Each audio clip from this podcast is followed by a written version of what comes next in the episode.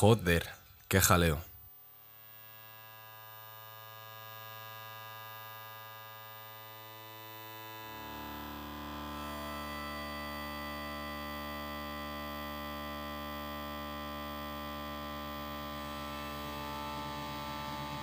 Me voy 9 meses y al volver esto es lo que me encuentro. La verdad es que verlo desde Twitter a 3.000 kilómetros de distancia no es lo mismo que verlo en persona. Este país nunca dejará de sorprenderme. La falta de sentido común y de visión más allá de uno mismo nunca han sido nuestro fuerte. En fin, hola, ¿cómo estás? Bienvenido o bienvenida a este nuevo experimento. Yo soy Javier Jennings Mozo, o Javi, de toda la vida. Soy un periodista de 21 años al que le pasan todo tipo de cosas. Tal vez porque las busco y siempre estoy metido en todo el meollo, o tal vez porque soy joven y no tengo miedo a experimentar. Hace 2 años era un estudiante más de la carrera. Mi única preocupación era probar todo, pasar de curso y pegarme un buen verano con mis chavales. Sí, con el presupuesto mínimo del que un chaval de 19 años puede disponer. Después abrí los ojos. La carrera la he estudiado en la Facultad de Ciencias de la Información, de la Universidad Complutense de Madrid. Por si aún no te has dado cuenta, soy madrileño. Pero bueno, al grano. Cuando acabé segundo de carrera, me di cuenta de que no había hecho nada de periodismo, de que llevaba 2 años en lo que parecía más bien una prolongación de segundo de bachiller que en una carrera para ser periodista. Se nos llenaba la cabeza de asignaturas relacionadas con las ciencias sociales y de algunas que explican cómo funcionan los medios internamente, como empresas, sin ninguna visión de futuro de cómo este tipo de medios van a extinguirse en 10 años, ni de cómo hay miles de nuevas opciones para hacer periodismo. Pero precisamente eso, periodismo, es lo que no se nos enseñaba. Ni una asignatura que nos enseñara cómo manejar una entrevista o dirigirse a un entrevistado. Ninguna asignatura que nos enseñara a estructurar los distintos textos, o lo que en España se conoce como géneros. Ninguna asignatura que nos enseñara a utilizar las distintas herramientas para producir periodismo nosotros mismos, sin tener que depender de nadie más. Ninguna asignatura que nos enseñara cómo abordar una historia. Y lo peor de todo, ninguna asignatura que nos enseñara a salir a la calle y a observar, que nos incitara a desarrollar nuestra curiosidad. En cuanto acabé ese curso dije basta. Las condiciones mínimas para hacer prácticas extracurriculares eran tener 120 créditos, es decir, la mitad de la carrera. Justo los créditos que tenía cuando acabé segundo. Entonces decidí hacer lo que pocos estudiantes hacen, ya que la mayoría hacen sus prácticas en el verano de tercero a cuarto o directamente durante cuarto de carrera. Yo me adelanté y me dejé llevar por mi intuición. Y por suerte, me salió bien. Envié mi currículum a varias entidades, rechacé un par de ofertas como redactor en un medio especializado en economía de escala y en un departamento de marketing. Y entonces descubrí la Fundación Por Causa. En ese momento cambió todo. Una entrevista, un texto de prueba y una segunda entrevista para decirme que estaba dentro. Y así dejé de ser un estudiante de periodismo y me convertí en periodista. Y también me convertí en el becario más joven de Por Causa hasta la fecha. Me hacía ilusión mencionarlo. En Por Causa aprendí todo lo que necesitaba para poder volar en este mundillo dentro de España. Aprendí a escribir artículos, reportajes y todo tipo de textos. Aprendí a desenvolverme en la calle con distintos entrevistados. Aprendí a dirigirme a editores de distintos medios y a otros periodistas. Por Causa me catapultó hacia entender cómo funcionan las cosas en España y a explotar mi propio potencial. Mis ideas se tenían en cuenta y se me dejaba el espacio necesario para que pudiera crecer yo solo. Por Causa también me hizo moverme en círculos cercanos a gente importante del mundillo y a estar a gusto estando en contacto con ellos. Por ejemplo, era de locos pensar que en clase se hablaba del libro El Director y que la noche anterior yo había estado cenando con David Jiménez.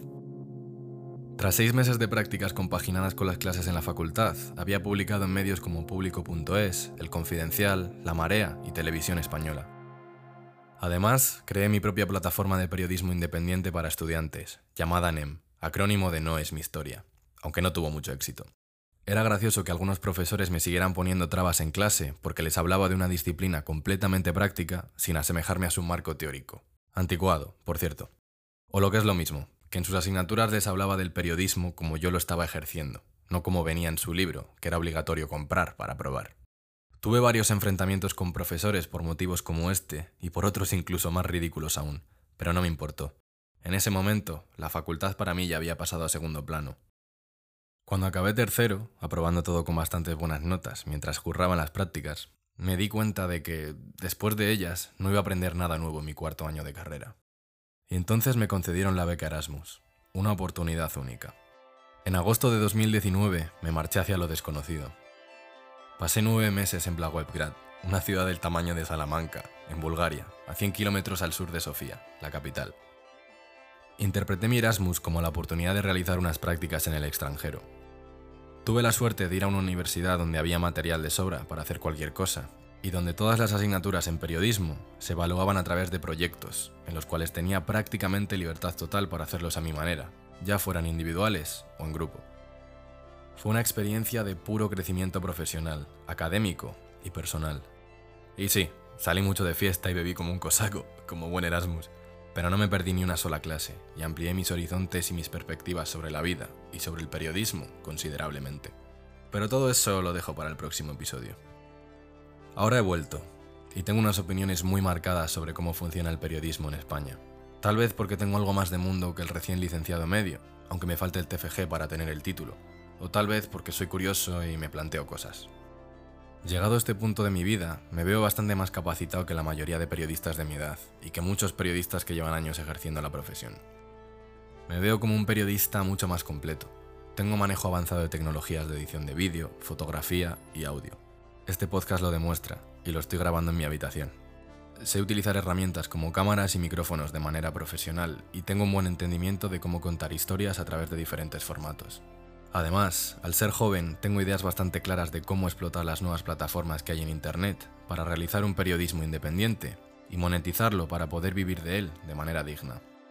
Y, por si fuera poco, soy bilingüe de nacimiento y manejo a la perfección las diferentes concepciones y formas de hacer periodismo, en inglés y en español. Sí, viva la humildad, pero si no me valoro yo mismo, en este mundo de buitres no lo va a hacer nadie. Ahora mismo tengo un valor profesional bastante elevado, y no me voy a conformar con menos. Estoy hasta los huevos de la precariedad juvenil.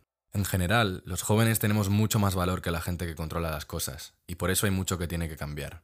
Quiero dar voz a los jóvenes y quiero tener una vida más allá de mi trabajo. Tengo un colega que es un tesoro, y además también es periodista. Arturo Martín Varas, es de las pocas personas de mi facultad que tienen iniciativa y ganas de hacer cosas. Y además nos interesan los mismos temas. Llevamos 9 meses desarrollando un proyecto a distancia, él desde Madrid y yo desde Bulgaria, que si sale bien puede cambiar muchas cosas. Ahora que he vuelto, vamos a emplear nuestro verano para materializarlo, y si todo va bien, saldrá en septiembre. Ahora mismo solo quiero desarrollar mi curiosidad a través del periodismo, y contar historias que no se suelen contar.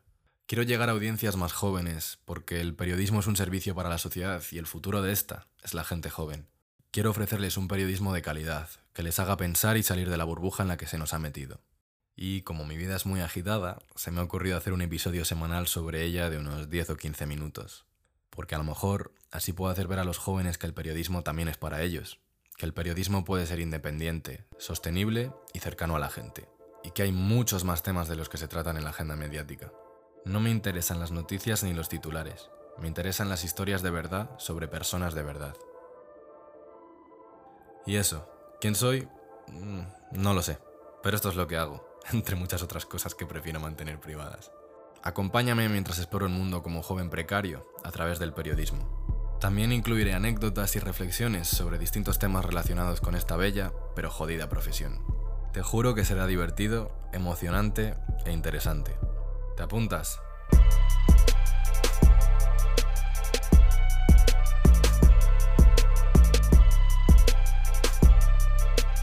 Postdata. Este podcast no es el trabajo de un periodista. Esto es el diario de un periodista, que es a su vez un joven de 21 años. Cuando me escuchéis, no tengáis expectativas. Hablaré de lo que quiera en cada momento. Y ya está. Y antes de irme, te recuerdo que puedes seguirme en Instagram y en Twitter para no perderte ninguna novedad. Mi usuario es @JavierJenningsM. Un besazo. Y hasta la próxima.